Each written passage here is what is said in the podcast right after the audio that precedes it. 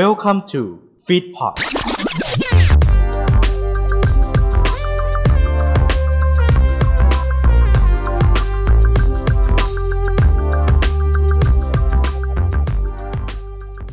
มาฟังพอดแคสต์กันทั้งทีครับผม เคยสงสัยไหมครับว่าพอดแคสต์เนี่ยมันคืออะไรกันแน่ครับทำไมมาถึงมาดังระเบิดเมื่อช่วงปี 2 ปีที่ผ่านมา มันเป็นสื่อแนวไหนกันแน่ครับ เอาเป็นว่าครับ EP นี้ครับเราจะบอกคุณฟังแบบชัดๆเลยครับไปเลยว่าเนี่ยพอดแคสต์ มันคืออะไรกันแน่ มันมีที่มาตอนไหนเป็นผู้ฟังพอดแคสต์ระดับ beginner เนี่ย ควรจะฟังรายการอะไรแบบง่ายๆ ชิวๆ เอาเป็นว่าอย่ารอช้าครับแฟกวิกเดอะเซคันเดียในตอนที่ 2 อย่างพอดแคสต์ครับพอดแคสต์เนี่ย ถ้ายึดตามคนที่เข้าใจกันจริงๆคือคำว่าพอดแคสต์มันเป็นลูกคำผสมระหว่างคำว่า iPod ก็คือเป็นเครื่องเล่นเพลงขนาดพกพาของ Apple ที่เรารู้จักกันดี และ broadcasting ครับ ซึ่งทำให้เมื่อเมื่อสองคำนี้มันมารวมกัน มันจึงกลายเป็นคำว่า podcast ซึ่งเป็นการเผยแพร่ข่าวสารต่างๆ ในรูปแบบเสียงแบบหนึ่งครับผม แต่จริงๆแล้วครับในข้อมูลบางแห่งเนี่ย ก็บอกไว้ว่า podcast ครับ มันไม่ได้มาจาก iPod หรอกครับ แต่มันมาจากคำว่า pod ครับก็คือ POD ซึ่งหมายถึง personal on demand บ้างก็บอกว่าย่อมาจากคำว่า point of Distribute อะขอโทษนะครับ Distribute อะซึ่งหมายถึงจุดกระจายสัญญาณ หรือแม้แต่กระทั่ง personal option digital ครับ ก็สามารถเป็นคำว่า POD ได้เช่นกัน แต่มีหนึ่งสิ่งครับที่สื่อต่างๆ หรือข้อมูลต่างเนี่ยเขาได้ระบุเป็นจุดเดียวกันเลยก็คือ ตัวอักษร POD เนี่ยมาผนวกร่วมกับ broadcasting ครับ จึงกลายเป็นคำว่า podcasting ซึ่งก็คือการแพร่สัญญาส่วนบุคคลตามสะดวกนั่นเองครับค่ะทีนี้เราจะมาฟังเรื่องของประวัติกันบ้างดีกว่า ต้องเท้าความไปก่อนเลยครับว่าก่อนที่จะมาเป็นคำว่า podcast เนี่ย ก่อนหน้านี้ครับมันจะรู้จักกันในชื่อของบล็อกแบบเสียงครับผม ซึ่งมีรากฐานในยุคตั้งแต่ยุค eighty เลยครับผม แต่ด้วยอินเทอร์เน็ตและอุปกรณ์เล่นเสียงพกพาเนี่ยทำให้บล็อกแบบเนี้ยจึงก้าวหน้าและขยายต่อไปเป็นพอดแคสต์ได้ครับ ก่อนที่เกิด World Wide Web ครับ ในยุค 80 เนี่ย RCS ครับหรือ Radio Computing Service เนี่ยเขาได้ทำการจัดหาซอฟต์แวร์เกี่ยวกับดนตรี และการพูดคุยในสถานีวิทยุในรูปแบบของดิจิตอลก่อนการจัดจำหน่ายลงเป็นดิจิตอลเพลงออนไลน์ในรูปแบบของ MIDI นะครับ เช่นเดียวกับ m b o n e ซึ่งเป็นเครือข่าย Multicast ที่ใช้แจกจ่ายไฟล์และเสียงวิดีโอนั่นเองครับผม m b o n e ครับเป็นเครือข่าย Multicast ผ่านอินเทอร์เน็ตที่ถูกใช้หลักๆ ในการศึกษาและงานวิจัยต่างๆ แต่ตอนนั้นครับ มันถูกระบุว่าเป็นแค่โปรแกรมเสียงเฉยๆครับ ต่อมาครับพวกตู้เพลงและเว็บไซต์อื่นในช่วง 90 เนี่ย ได้จัดทำระบบสำหรับการเรียงลำดับและเลือกไฟล์เพลง หรือไฟล์เสียงพูดคุย และเสียงประกาศของรูปแบบดิจิตอลที่มันต่างกันออกไปอย่างสิ้นเชิงครับ และตอนนั้นเนี่ยมีบางเว็บไซต์ที่ให้บริการสมัคร สมาชิกเสียงด้วยครับ ซึ่งก็ถือว่าเป็นการบุกเบิกเรื่องของเงินและราคาครับ ในช่วงปี 1993 ครับช่วงแรกๆเนี่ยของวิทยุอินเทอร์เน็ตครับผม Carl Malamud ครับ ได้เปิดตัวรายการพูดคุยในวิทยุทางอินเทอร์เน็ตเนี่ยเป็นรายการแรกครับที่เขาระบุเลยว่า เป็นรายการทอล์กโชว์วิทยุผ่านคอมพิวเตอร์ตัวแรกเลย โดยในแต่ละสัปดาห์เนี่ยจะมีการพูดคุยกับผู้เชี่ยวชาญด้านคอมพิวเตอร์ในตอนนั้นด้วย ซึ่งวิทยุตัวนี้กระจายไฟล์เสียงคอมพิวเตอร์ครับ ให้ผู้ใช้เนี่ยทำการดึงข้อมูลออกมาใช้ทีละคนทีละคน และในปี 1993 ครับ ตอนหนึ่งของคอมพิวเตอร์ Chronicle ครับ ซึ่งถ้าเกิดแปลไทยก็คือว่าเป็นพงศาวดารคอมพิวเตอร์ ได้อธิบาย concept นี้ไว้ว่าเป็นวิทยุแบบ asynchronous อันนี้ผมไม่แน่ใจว่าแปลว่าอะไรเนาะ ต่อมาครับ Malamud เนี่ยเขาได้กล่าวว่า ผู้ฟังเนี่ยสามารถหยุดและ restart ไฟล์เสียงตามต้องการ เช่นเดียวกับการกดข้ามเนื้อหาที่ผู้ฟังเนี่ยเขาไม่ต้องการจะฟังครับ ก็ซึ่งแน่นอนว่าจะกลายเป็นตัวของสตรีมมิ่งต่อไปในบางเว็บไซต์ครับก่อนอนุญาตให้ดาวน์โหลดเสียงของรายการต่างๆ ได้เช่น The Dan and Scott Show ซึ่งเขาเป็นรายการ comedy ก็ปล่อยในเว็บไซต์ aol.com ในปี 1996 ครับผม อย่างไรก็ตามครับ การพัฒนาการดาวน์โหลดก็เรียกได้ว่า ยังไม่คงประสิทธิภาพอย่างชัดเจนมากครับ จนกระทั่งมีการเปิดตัว Napster ครับ ซึ่ง Napster เนี่ยถ้าเกิดใครหลายคนได้รู้จักเนี่ย Napster ก็คือว่ามันเป็นระบบการสตรีมมิ่งไฟล์เสียง ซึ่งตอนนั้นเนี่ยทำให้วงการเพลงสั่นสะเทือน และกังวลเรื่องว่าเขาจะสามารถหารายได้ต่อไปจากตรงนี้เนี่ยยังไงดี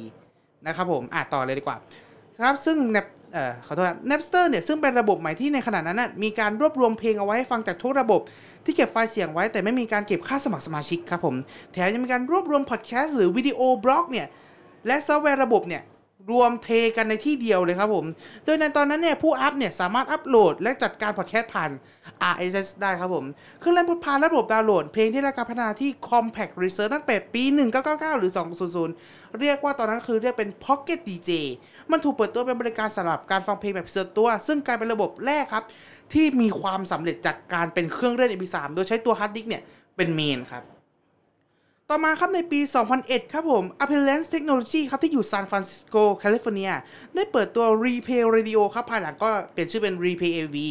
ซึ่งเป็นเครื่องบันทึกคล้ายกับ TiVo ครับ ถ้าเกิดใครไม่ทันเดี๋ยว